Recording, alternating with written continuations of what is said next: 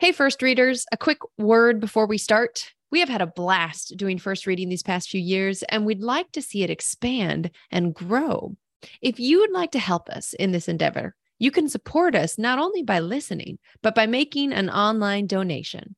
On our website, firstreadingpodcast.com, there's a great big donate button that will let you make a one time donation via PayPal or any major credit card, or you can set up recurring monthly gifts as well. Ah, fun.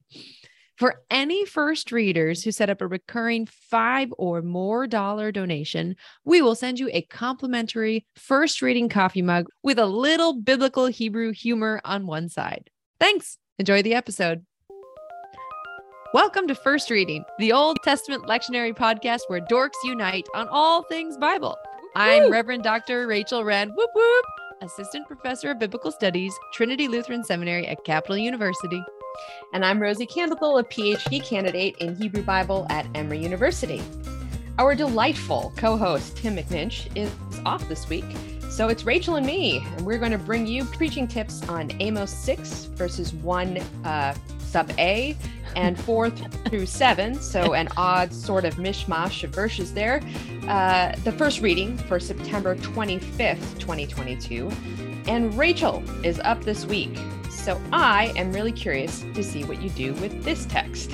Yeah, it's one of those that's so tough to preach because it's so beloved and so common that it's like embroidered on pillows. Am I right?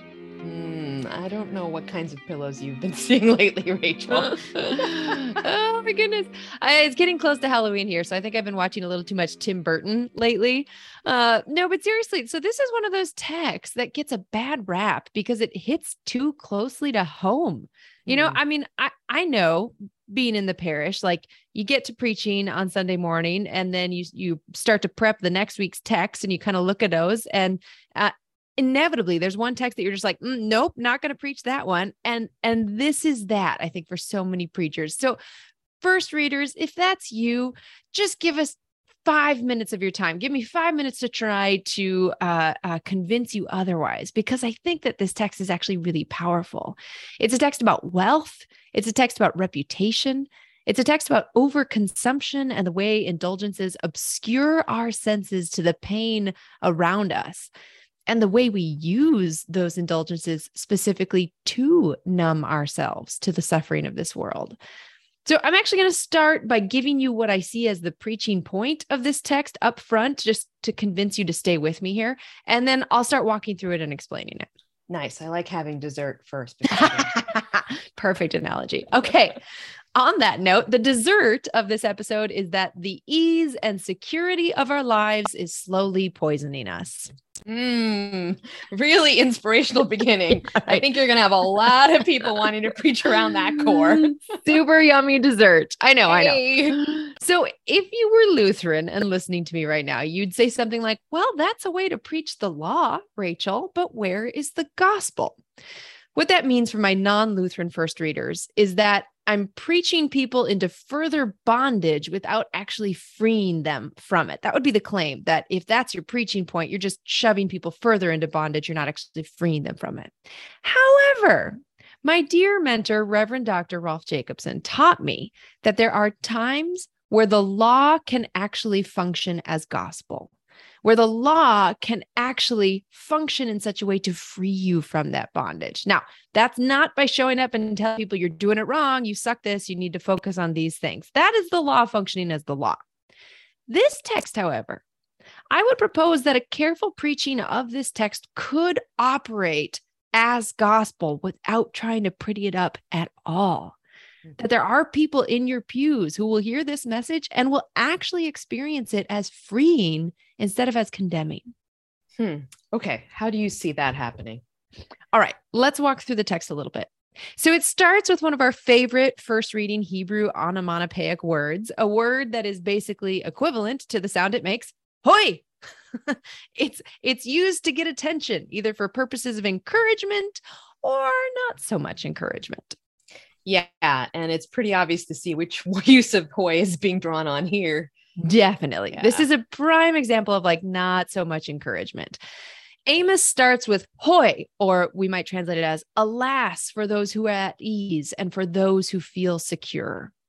This, right out of the bat, is the exact opposite of what we typically experience here in the United States. Our collective goal, I think I'm pretty safe in saying this, our mm-hmm. collective goal is to be more at ease, to be more secure. Now, that's in part because we believe that the more secure we are in life, the healthier we will be, right?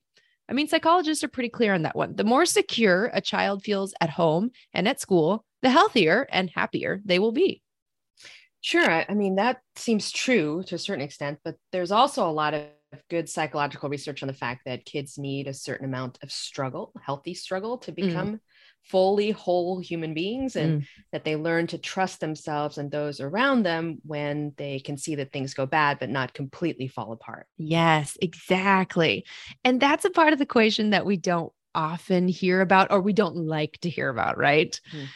So, as parents, when we don't hear that message, when we just hear the ease and security message, we go around thinking that everything that is not easy for our kids, mm. everything that is not secure, means we're doing it wrong.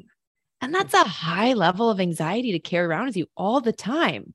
And so we start to hear maybe a little bit of the freedom, perhaps, that Amos is offering for when he says, Hoy, alas for those who are at ease and for those who feel secure.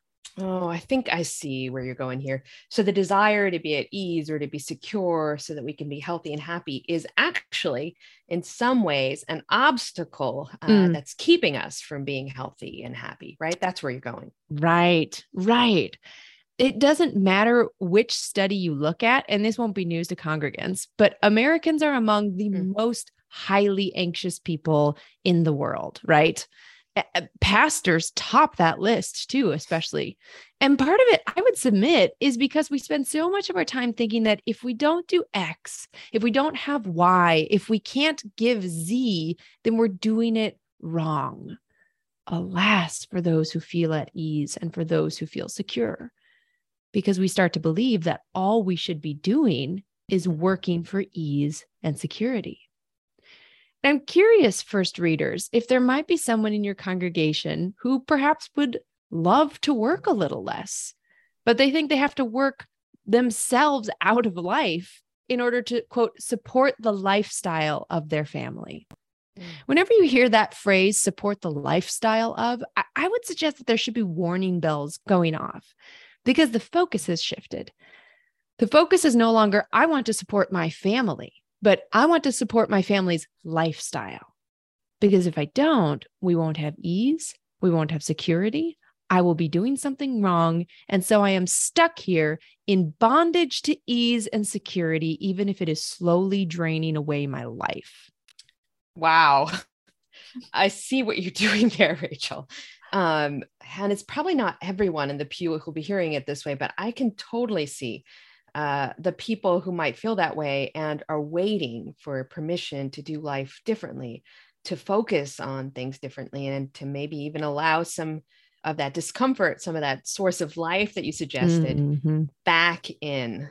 Yeah, I think so. And I think it's, I mean, even beyond people who are working full time, you can talk about parents who are the, the full time parent at home. What is the burden that they are carrying of working for ease and security for their family, uh, which maybe they could put down for a hot minute and and maybe could be um, actually an obstacle to what they're trying to achieve.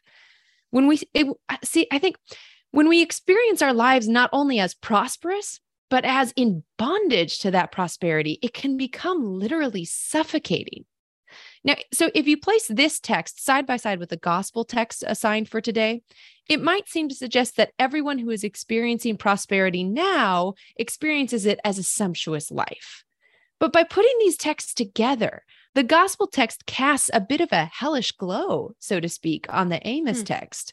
And it opens up the idea that perhaps Amos is saying, Hoy, alas, to the folks of his time, not only because their wealth is causing them to hurt others, but because it's even truly hurting themselves. This is a message that could take some courage to preach. It, it might make you feel like you're, you know, kicking the golden calf, so to speak, and and maybe speaking to something that that could be a little difficult. So I think the the preaching pitfall that I see here is that um, you could hammer this one a little too hard, and hammering this one a little too hard will make the law just function as law. It'll just make people feel worse about themselves. But I think being being careful with it, being perhaps um, invitational about this message, inviting people to kind of see where it hits in their bodies and where it hits in their experience, and then uh, maybe inviting them to pray about it in the week ahead. Um, I think there's some potential there that that if this message is preached pastorally and honestly and authentically, it really could be a freeing thing for folks who are carrying burdens that they don't need to carry.